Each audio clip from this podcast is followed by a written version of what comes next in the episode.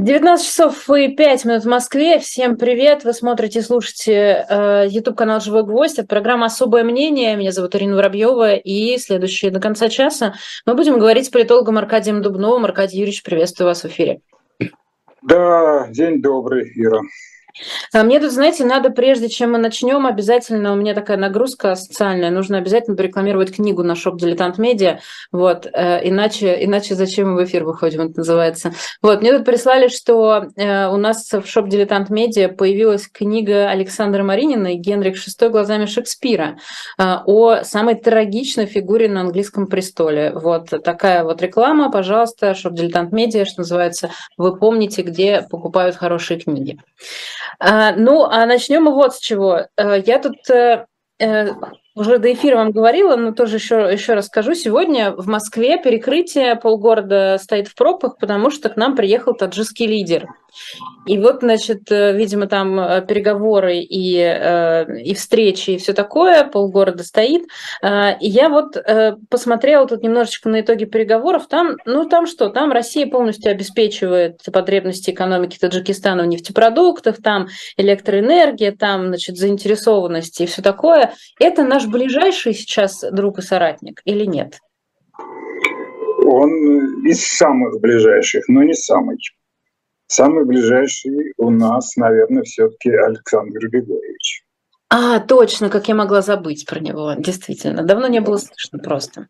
Да. Просто, знаете, когда смотришь на, э, на переговоры и на встречи в Казахстане, там все очень сложно. Там Такаев говорит э, на родном языке, вот в, в, финале. Там как-то все по-другому. А тут э, как будто свой человек приехал. Ну, сейчас вот э, рискованно вы заметили, что он свой. Он не просто свой, он доску свой. А. Я помню, ну, так уж сложилось, что я, он на моих глазах стал председателем Верховного Совета сначала Таджикистана именно в ноябре ну, 92 -го года, то есть 31 год тому назад. Вот просто вот буквально. Я его даже фотографировал, когда зашел на сцену после его избрания. А, но я что хочу сказать. Значит, почему свой? Однажды я оказался во время визита Путина в Душанбе, во время э, чествования э, Мамалея Шариповича с днем рождения, юбилей это было какой-то. По-моему, ему тогда исполнялось, ну, наверное, ну, наверное, 50 э, лет, может, 55. В общем, это давно это было. Часто ему... Он же на два дня старше Владимира Владимировича, вы просто должны это помнить. Мы всегда это помним, я всегда это помню, потому что он 5 октября родился. Так вот, Владимир Владимирович э, за два дня до своего дня рождения прилетел в Душанбе. И что вы думаете, он подарил э, Рахмонову? Тогда он еще был Рахмонов, по-моему, а не Рахмон. Он ему сделал два подарка. Первое – охотничье ружье какое-то там, так сказать, Ижевского завода, да, дорогое, дорогое. А второе, учетную карточку матроса Тихоокеанского флота Советского Союза. А. Поручили, поручили, так сказать, Минобороны в архивах найти эту карточку, ее торжественно вручили, чем, я так помню, был, в общем, не сильно счастлив товарищ Рахмон, потому что ему показали пальцем, сказали, слушай, старик, ну ты же наш, да, ты же наш матрос, советский человек, там-то. И мы просто ужасно смеялись. Да? Это был такой иезуитский, конечно, подарок, особенно если его вручал Владимир Владимирович Путин. Да? Так что, Ир, повторяю, вы очень точно сказали, свой он человек, свой. Его, кстати, наградили. Насколько я понял, ему дали, ему дали орден. И Заслуги перед Отечеством, да. Перед Отечеством, но какой степени? Третий третий. Не первый, не второй, а третий. Что это значит? Что впереди у Рахмона, дай бог ему здоровья, еще много возможностей заработать себе сначала орден второй степени, а потом орден первой степени. Да?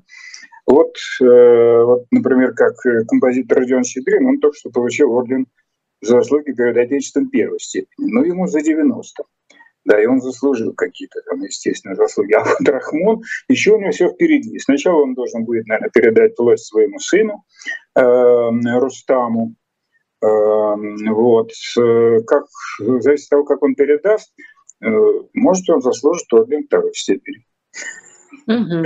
Ну, у нас, что я могу сказать, хорошие друзья, верные, тоже очень давно у власти. Конечно, вот не сравнить 31 год, все-таки это очень много.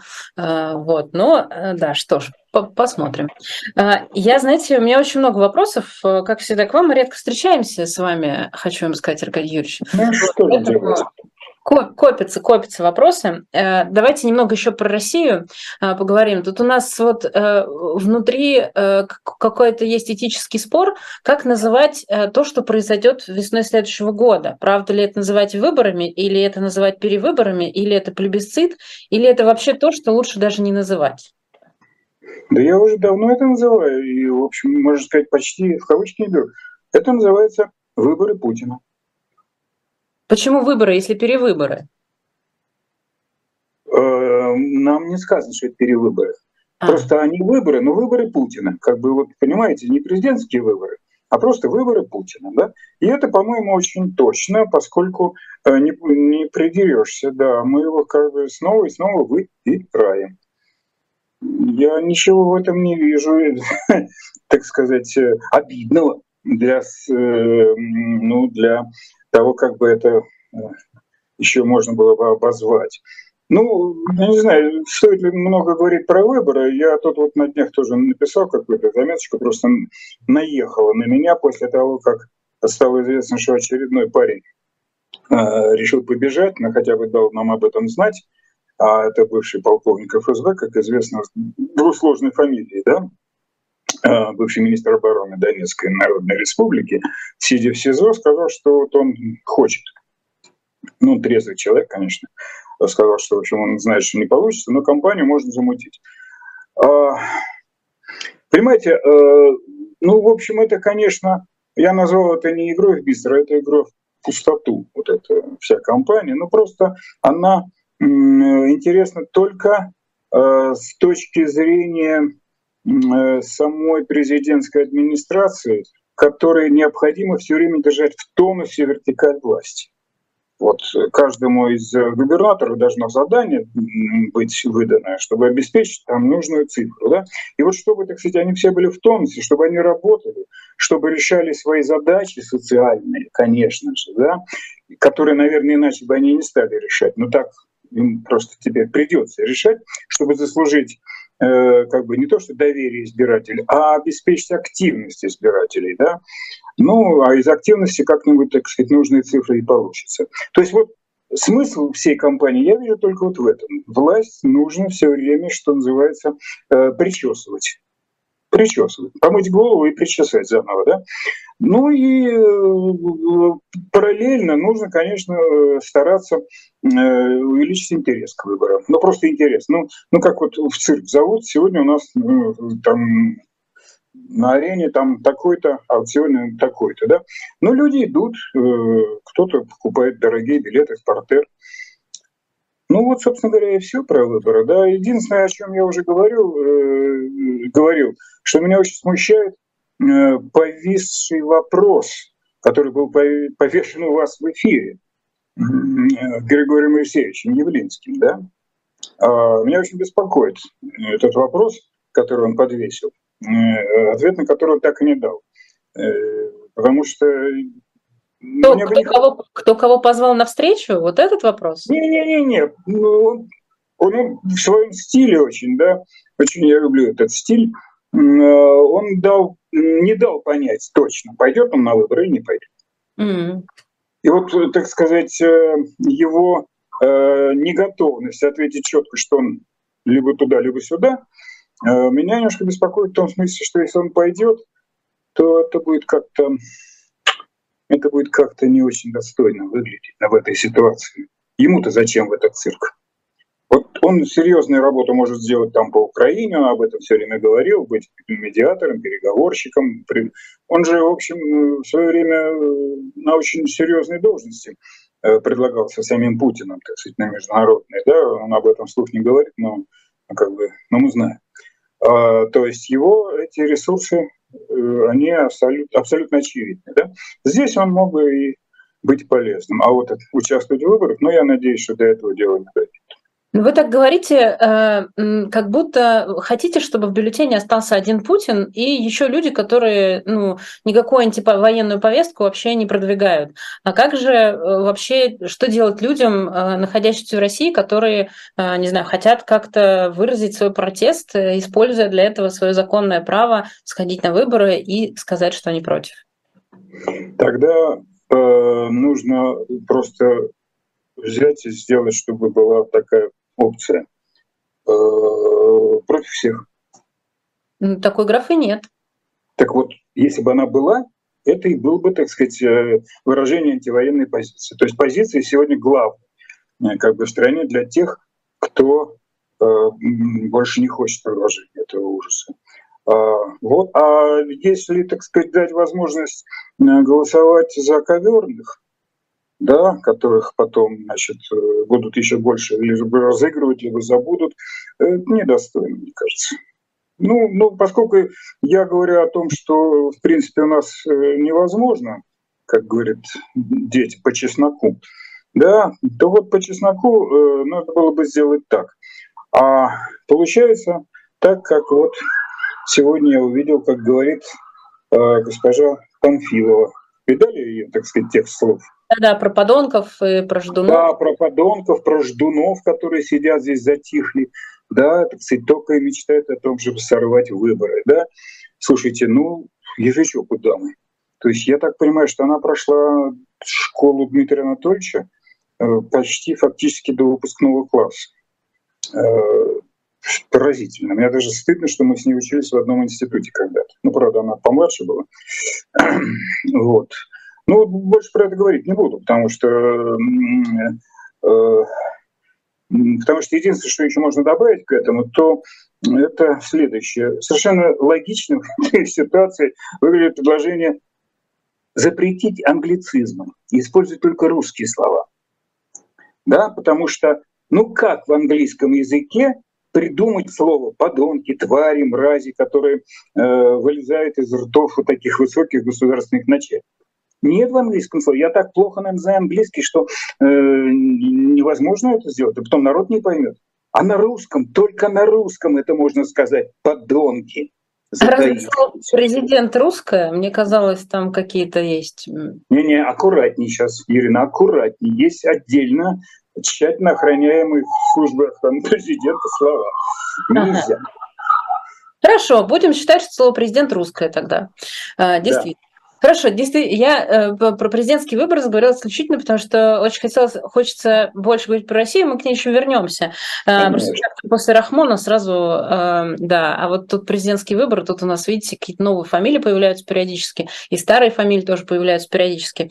Э, я вас вот о чем хотела спросить. Э, я так понимаю, что э, Гутиериш, который глава ООН, отказался смотреть фильм, который показывают э, дипломатам, фильм, который был снят на камеры нательные э, боевиков Хамас. Э, я много слышу про этот фильм, и я так, я не знаю, может быть, вы знаете подробности, он действительно очень страшный, его нельзя показывать публично, и можно только в закрытых показах. И почему он отказался, как вы думаете? Ну, я думаю, что он человек очень, очень, я бы сказал, сентиментальный, и он, наверное, испугался, что катятся слезы. И тогда это все заметят, и тогда все поймут, что он, э, что он на самом деле человек очень э, сострадающий, чувствительный да, к, к жертвам этого, этой ужасной резни. А, ну, вообще, я, в общем, не удивляюсь. Даже не хочу обсуждать фигуру этого выдающегося португальского деятеля.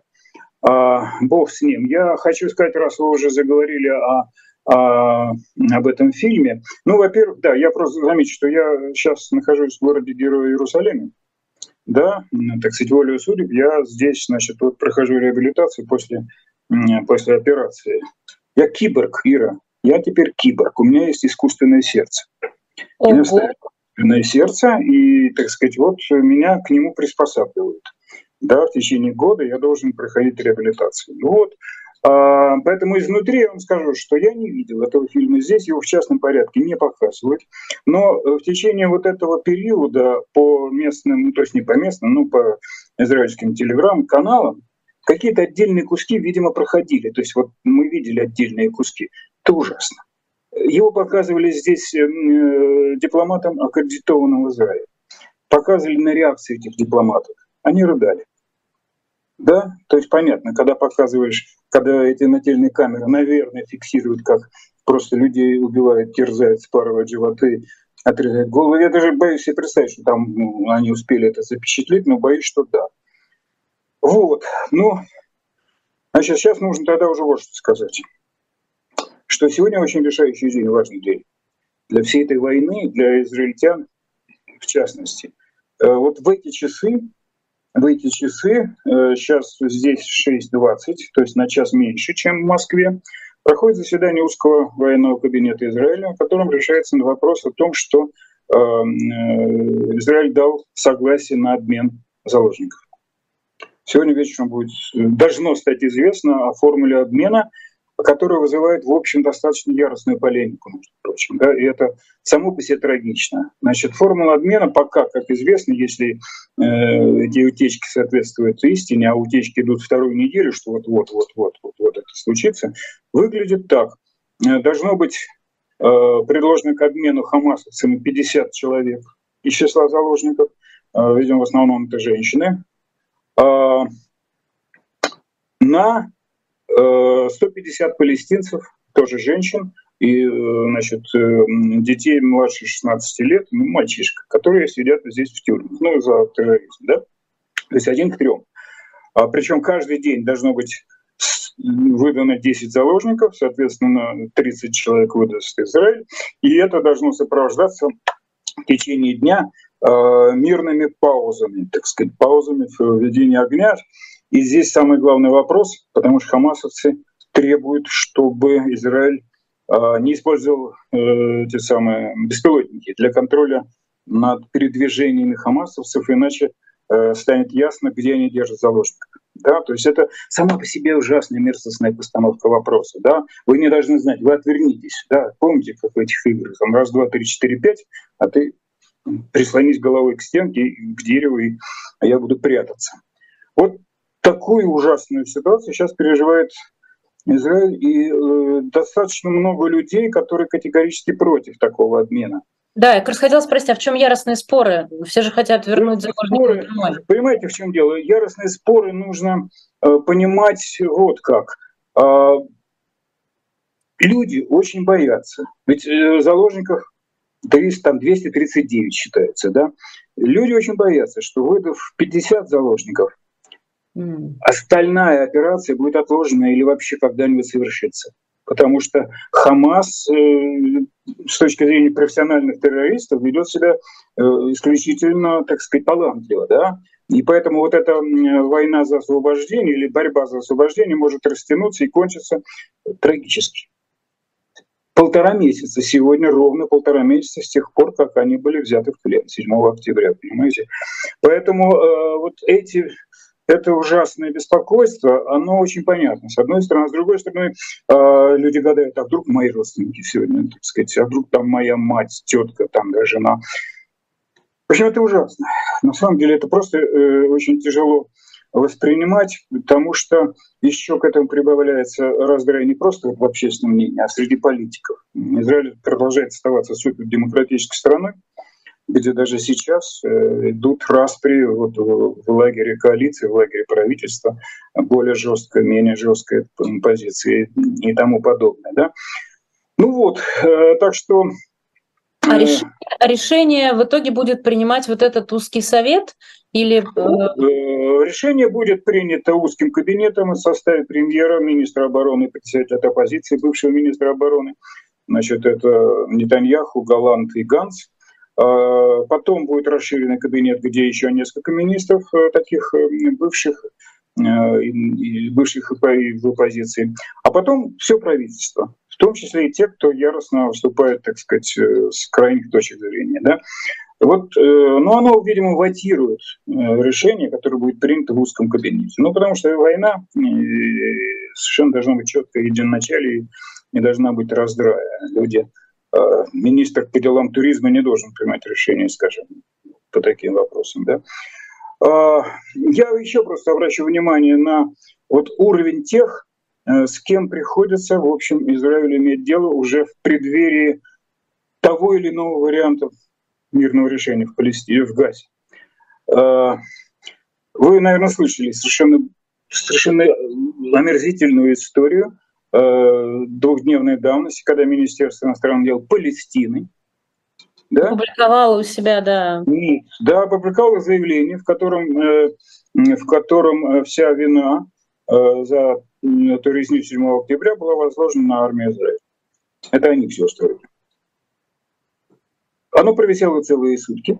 В мире поднялся яростный совершенно шум, потому что ну, ну, их, по-моему, обвинили чуть ли не в отрицании Холокоста. Им вообще да, да, было, совершенно да. верно. Да, да. Ну, в общем, это, конечно, Э, история из ряда вон. То есть это говорит об уровне тех э, людей, которые э, от имени Махмуда Аббаса, который лидер Организации освобождения Палестины, претендует на будущую власть в Газе. Ну, когда премьер и вообще правительство израильское говорят о том, что категорически не допускает возможности, чтобы человек вот эта организация освобождения была допущена туда, э, их можно понять, потому что с кем говорить. Мало того, они же ведь даже не призна... они даже не осудили акцию 7 октября. Вот вообще не осудили, хотя от них э, не то что требовали, но ожидали.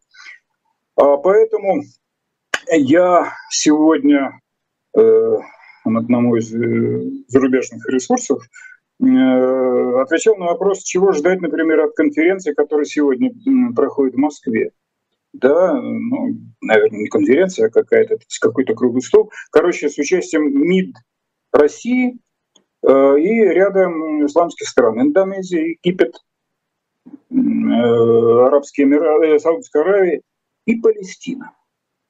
Да? То есть вот тот же самый МИД Палестины сегодня принимает участие в консультациях по поводу будущего газа. Ну, я всегда спрашиваю вообще, какой может быть, так сказать, отзвук, результат – Э, такой конференции, где участвует, так сказать, МИД, который, э, вообще говоря, кажется вообще невменяем. Вот просто невменяем в этой ситуации. Да? Естественно, будет решение, так сказать, сводиться к тому, что подтвердится готовность э, решить проблему на двухгосударственном уровне, то есть еврейское и палестинское государство. Но эта песня как бы стара как век, и она старше меня а я почти ровесник государства. Вот. Но МИД вот. Палестины снял в итоге это заявление. Снял вчера. Ну, просто, видимо, у меня такое ощущение, что он снял точно, знает, что придется ехать в Москву. А, и там ему скажут, э, что типа, ребят... А ну, даже не скажет, но просто как-то, так сказать, в Москве будет очень неудобно иметь дело а, с делегацией, так сказать, ведомства или делегацией так называемого, значит, э, квазигосударства, а, которое, вот, э, что называется, отрицает Холокост 2.0. Извините за такое вольное, а, вольное определение. Вот, думаю, что это верное мое допущение. Немножко знаю, как устроены наши, в том числе, дипломатии, я Думаю, что так оно и есть. Стыдно, потому что стыдно немножко, немножко стыдно иметь дело с этими людьми после того, как приглашали в Москву Хамас. Ну вот да, как-то странно говорить про стыд, когда уже, ну, уже определились вроде, уже кого поддерживают, с кем разговаривают, кого зовут, кого за стол сажают. Вообще, Ира, если э, на секунду отвлечься, вообще посмотреть иногда на то, э, чем, какими понятиями оперируют наши с вами стране, Э, когда говорят о терроризме, о, о признании террористическими организациями, ну просто не то, что диву даешься, кажется, ты, в общем, очень близко к палате номер 6, огромный-огромный. Значит, приезжает Хамас, его принимают, э, его не называют террористической организацией. Э, раньше говорили так, они же никаким образом не, э, не были увлечены в том, что они э, проявляли террористические действия по отношению к гражданам России. Ну вот, все уже, эта тема закончилась, оправдания больше нет, мы уже знаем, что в Газе это было. Российские граждане там были захвачены Хамасом. И в то же время, отказывая Хамасу признании его террористическим, а, Минюст требует признать организацию ЛГБТ террористической организацией. Экстремистской, экстремистской организацией. Экстремистской, да? Да. А, ну, за оправдание терроризма, я напомню, у нас в СИЗО Жень Беркович, Свет Петричук за спектакль. Вот это оправдание терроризма. Да, да. Это кстати, так, по-моему, Беркович Женю не выпустили на похоронной бабушке, да? Но пока мы не знаем, вчера вот было э, письмо э, направлено полномоченной по правам человека Татьяне Москальковой, которые подписали там ряд актеров, журналистов, общественных деятелей с просьбой проявить милосердие и выпустить. На самом деле там даже суд не нужен, да просто следователь должен изменить меру пресечения, не связанную с лишением свободы, и все. Там Один человек должен проявить совершенно вот просто быть, быть человеком, быть внуком чьим-нибудь, понимаете, да? Ну, мы очень надеемся на то, что, может быть, э, что-то что сработает. Напомню всем, что можно это письмо прочитать на сайте Новой газеты, раз уж мы, что называется, заговорили. Я, знаете, еще хотела вот о чем спросить. Тут э, на на сайте Рираша а, есть обзор исследований того, как мир раскололся в результате не просто фактических событий вот этой войны, но и информационной войны вокруг этого конфликта. И они там приводят такое, такое понятие, которые они увидели во всем этом, ну, увидели в том, как себя ведут блогеры, СМИ, э, какие заявления делаются, как работает пропаганда разных стран, э, такое э, штуку называется расщепление правды. Это когда стороны не могут даже вот по базовым вещам, которые уже не надо доказывать, ну, то есть, условно, возьмем 7 октября, ничего не надо доказывать, все известно, все понятно, но даже здесь возникают полярные мнения, вот это называется расщепление правды. Э, мне кажется, что э, мы наблюдаем большой раскол, и вообще в целом мир трещит по швам, потому что, обратите внимание, вот вы э, наверняка, ну не наверняка, вы точно знаете про все эти истории, когда большие корпорации, Нью-Йорк Таймс, BBC вынуждены были все время извиняться, потому что они все время ну, попадали в просак, что называется. И доверие к, к СМИ падает, и вообще все просто шатается во все стороны. Это вот э, почему произошло именно с этой войной, как вам кажется? Очень коротко могу ответить. Мир еще, раз, мир еще раз споткнулся на еврейском вопросе. Мне не устраивает такой ответ. Он очень короткий, во-первых, во-вторых, он очень жесткий. Давайте как-то... Да, он споткнулся, значит, еще, еще очень короткое, так сказать, э, э, короткий мем, как известно, э, утверждение. Во всем виноваты евреи-велосипедисты. Ну, вы знаете этот, так сказать, мем, да? Ответ. А почему велосипедист? Да? Так вот, а, значит, утверждать, что в любом случае а, евреи или Израиль а, является агрессором, возмутителем спокойствия, не дает спокойно жить палестинцам, не дает им основать свое государство. Да? И эта позиция в мире, которая, так сказать, алкает справедливости, безотносительно того, что происходит на самом деле, безотносительно истории этого вопроса, безотносительно понимания, что, э, что стоит за людьми, которые целью своей жизни с раннего детства, э, так сказать, сформирована эта цель как э, убить еврея, да, вот просто с раннего-раннего, так сказать, ясельного возраста, да, а в этой ситуации мир не может э, как бы перешагнуть через эту вековую, так сказать, э, ненависть. Она вековая, начиная там, можно скользить вниз по истории там протокола сионских мудрецов, э, все, так сказать, дела, дело Дейлиса, что угодно. Мы спустимся, в конце концов, до времен, э, когда, когда евреи распорядились повесить Христа. Вот, собственно, все. Кровь э, христианских младенцев, так сказать, которая используется для выпекания мацы. Это неубиваемые нарративы, как сегодня говорят, неубиваемые. Мир не любил евреев, мир не любит евреев, мир никогда не будет любить евреев. Из этого исходит, в принципе, одна из базовых концепций государства Израиль раз уж так вышло после Холокоста, что э, удалось миру все-таки создать очаг, э, э, дом, собственный для еврейского народа, так сказать, вынужденного бежать э, после зверств э, Второй мировой войне, то то это государство с самого начала подвергшееся, так сказать, э, астракизму просто попытки убийства со стороны тех палестинцев, которым э, было разрешено точно так же устраивать свое государство, с тех пор Израиль вынужден все время обороняться. обороняться, защищаться, защищаться, обороняться. А, и, а, и в этой э, вот в этой догме, в этой, как бы вам сказать, концепции, э, видимо, предстоит существовать этой стране. Потому что э, надеяться на то, что с уничтожением Хамаса окончательным, окончательным решением хамасского вопроса, извините, да, ужасные, ужасные слова, правда говорю, да? Так вот, этого окончательного решения не будет. Его нельзя, э, так сказать, идеологию нельзя убить. Да? Ненависть нельзя убить другой ненавистью или физически. А просто на какой-то исторический момент, скажем, там в размере двух-трех поколенческих сроков, значит, э, опасность в виде Хамаса, э, наверное, будет устранена, так сказать, да, точно так же, как сейчас устранена Э, опасность в виде ИГИЛ либо Аль-Каиды, да, они остались, они остались. Да, их какие-то преемники, наследники э, имеют место, да, но реальная опасность нивелирована. Так и с Хамасом, который нельзя окончательно выкорчевывать. Можно, э, так сказать, по всем подвалам и туннелям их оттуда выкурить, но ну что дальше?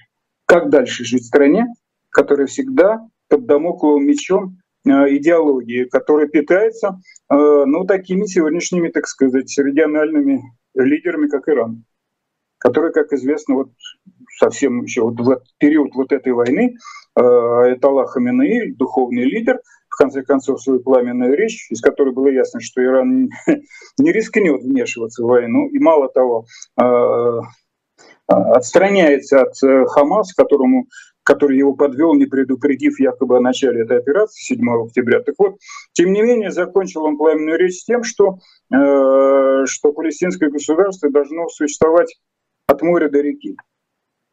От Средиземного моря до Иордана. То есть там да. нет Израиля. Не должно быть Израиля. Лозунг э, теперь используют э, вовсю, и где-то он даже запрещен в какой-то европейской Германии. в Германии. Германии. Точно, да.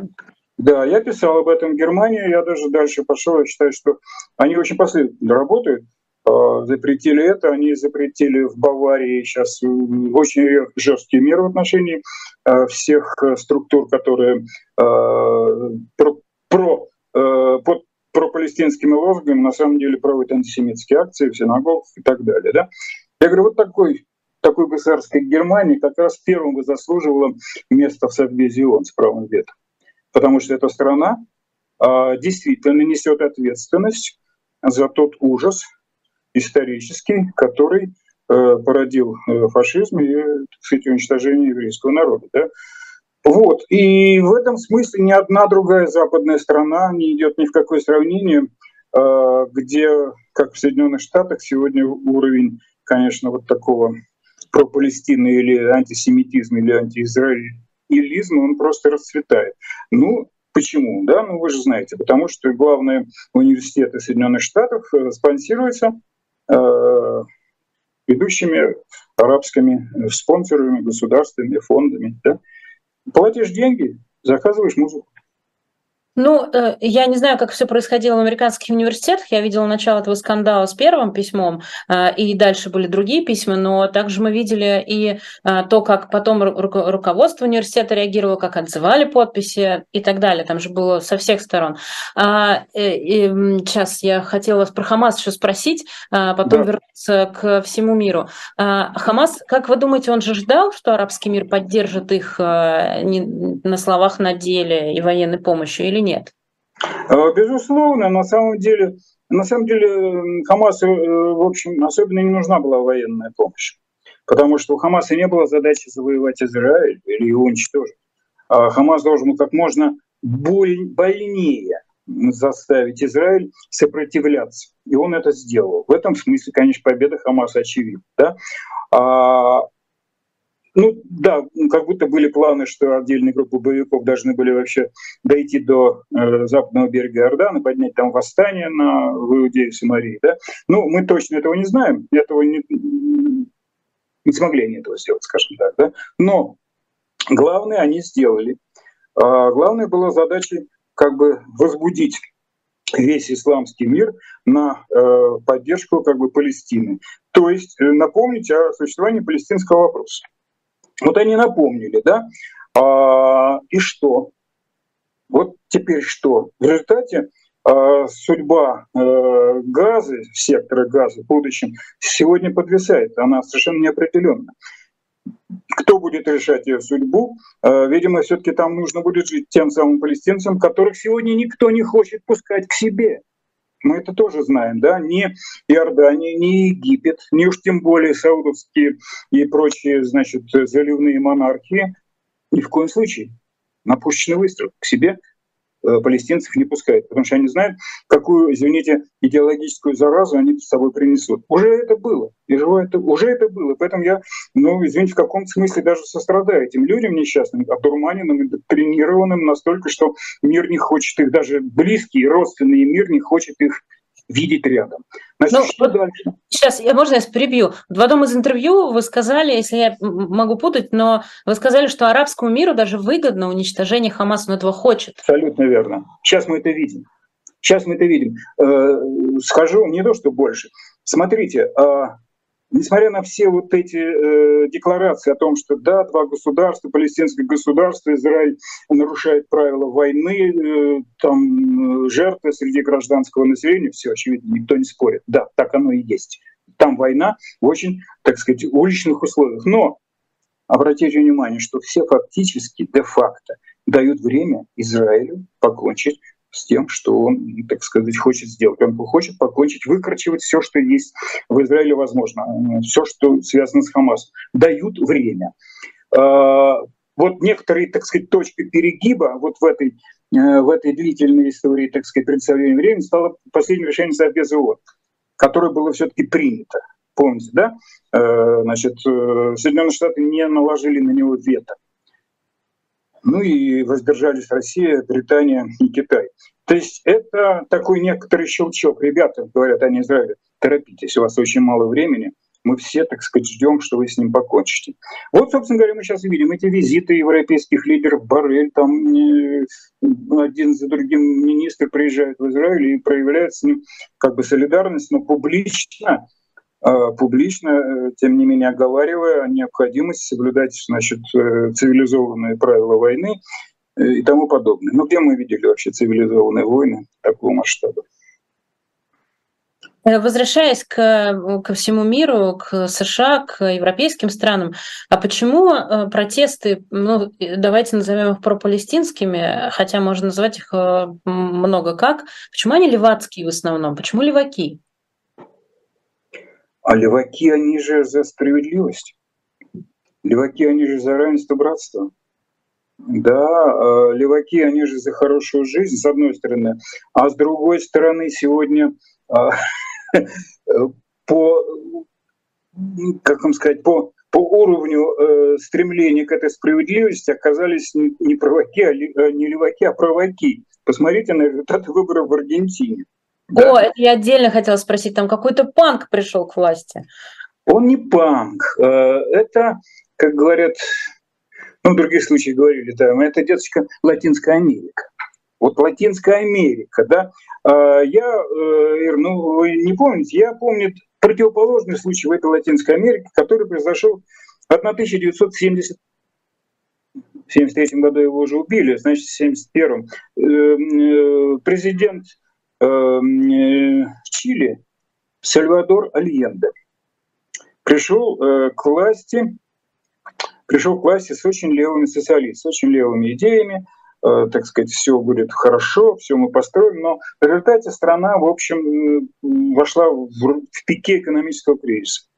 Протесты были совершенно невероятны. В результате его с 11 сентября был вооруженный мятеж, и крайне правый его поменял тот самый генерал Пиночет да, которого потом наши правые э, в конце, э, в начале 90-х, когда уговаривали значит, принимать резкие экономические решения, называли в качестве примера политику там генерала Пиночета.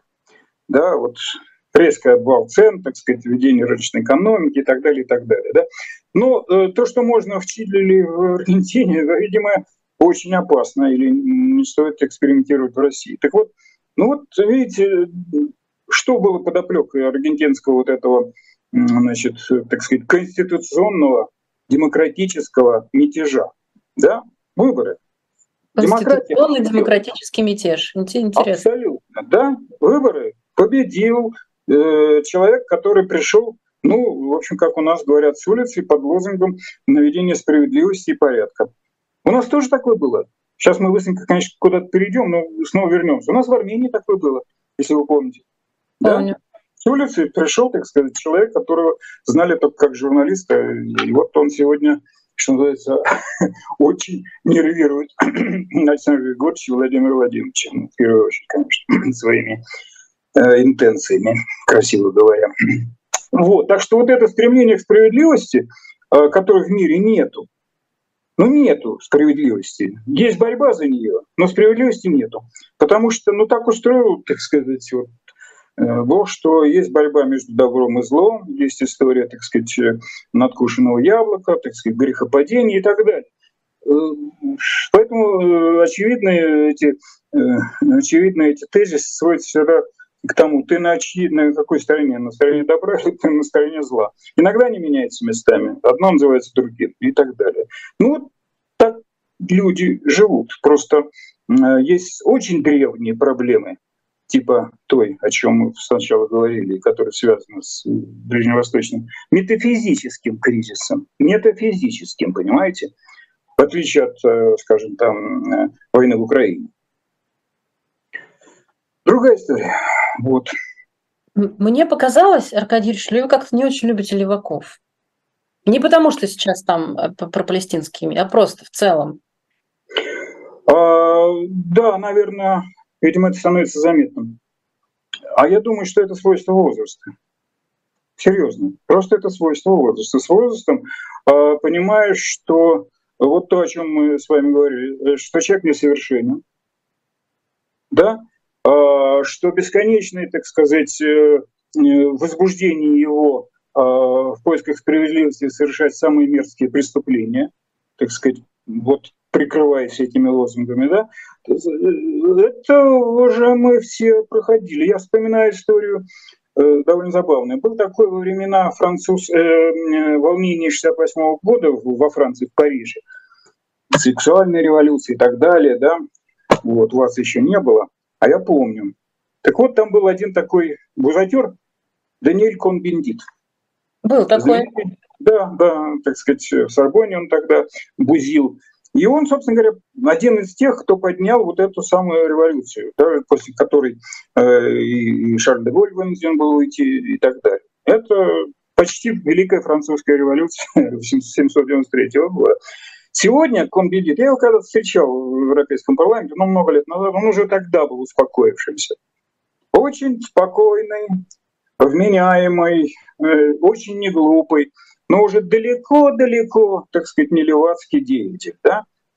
Ну вот время меняет э, людей, если они не совсем глупцы. То есть левацкая идеология и стремление к, э, ну, не истреблению, но, по крайней мере, снижению уровня неравенства и несправедливости – это скорее для молодых. Ну, оно должно быть. Слушайте, если вы в юности не бузили, если вы не требовали невозможного, если вы э, не показывали, что вы против, то вы вообще, ну, наверное, не были молодым. Ну, это совершенно очевидно.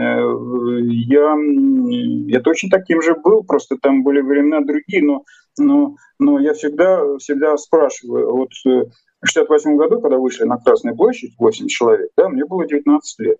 Я всегда спрашивал, а вот если бы я знал про это, что они выходят. Я в те дни на Байдарке, правда, был в походе, но неважно. Вышел бы я или не вышел бы, я до сих пор не знаю этого ответа. Но то, что я, я э, ими восхищался, ими гордился, и до сих пор э, горжусь э, таким неглубоким знакомством даже с оставшимся живым там Павлом Литвиновым, например, или спокойной Наташей Горбанецкой. Это люди, которые нам оставили в наследство э, веру в том, что э, надо стремиться. Помните, как э, пролетая над гнездом кукушки? Я бы хотя бы попробовал. Да, да. Э, возвращаясь к, ко всему сразу, э, вот мы с вами говорили про информационную войну, и один из уровней информационной войны – это пропаганда. Вот э, что сейчас, какой лейтмотив у российской пропаганды в части именно войны, значит, палестино-израильского конфликта? То есть то, что я слышу, я, возможно, просто не слежу за этим, там даже не то, чтобы выбирают сторону, там все время топят про лицемерие Запада и про превосходство над Западом, такое вот моральное превосходство над Западом. Насколько российской пропаганде вообще об этом сладко говорить или э, им э, не подкинули дровишек? Ир, вы точно, на, на мой взгляд, вы точно, так сказать, определяете вот это. На самом деле вы просто боитесь сказать, а я скажу, это абсолютное и полное безразличие к реальной проблеме. А, я очень хорошо помню, э, по-моему, 13 октября а, Владимир Владимирович заявил о неизменной позиции Российской Федерации по отношению к решению ближневосточного конфликта. Почти цитирую. Мы исходим из того, что э, справедливое решение возможно только на формуле, провозглашенной ООН и подтвержденной решением Совета Безопасности на основе существования двух государств. Точка. И что? Что дальше-то? Шесть дней назад или пять дней назад было совершено 7 октября. Когда совершилось 11 сентября, Ира, вы помните, 11 сентября и 11 сентября 2001 года. Путин был одним из первых, кто э, выразил, так сказать, соболезнования американскому народу и американскому президенту, потому что это было чудовищно. Здесь ничего такого не было. Несмотря на очень, так сказать, э, ну, как бы считается, хорошие, ну, я не говорю теплые, близкие, хорошие отношения между Россией и Израилем. А, вот, э, так пропаганда. Пропаганда исходит правильно из того, что на самом деле это опять арена противостояния значит, между Соединенными Штатами и Россией. То есть мы на стороне добра, те на стороне зла, и, соответственно, те, э, кто вместе с нашими врагами на стороне зла, они тоже есть зло. Ну вот приблизительно очень примитивная схема на уровне четвертого класса начальной школы. Да? А, точно так же было, Ира, в Афганистане все эти годы.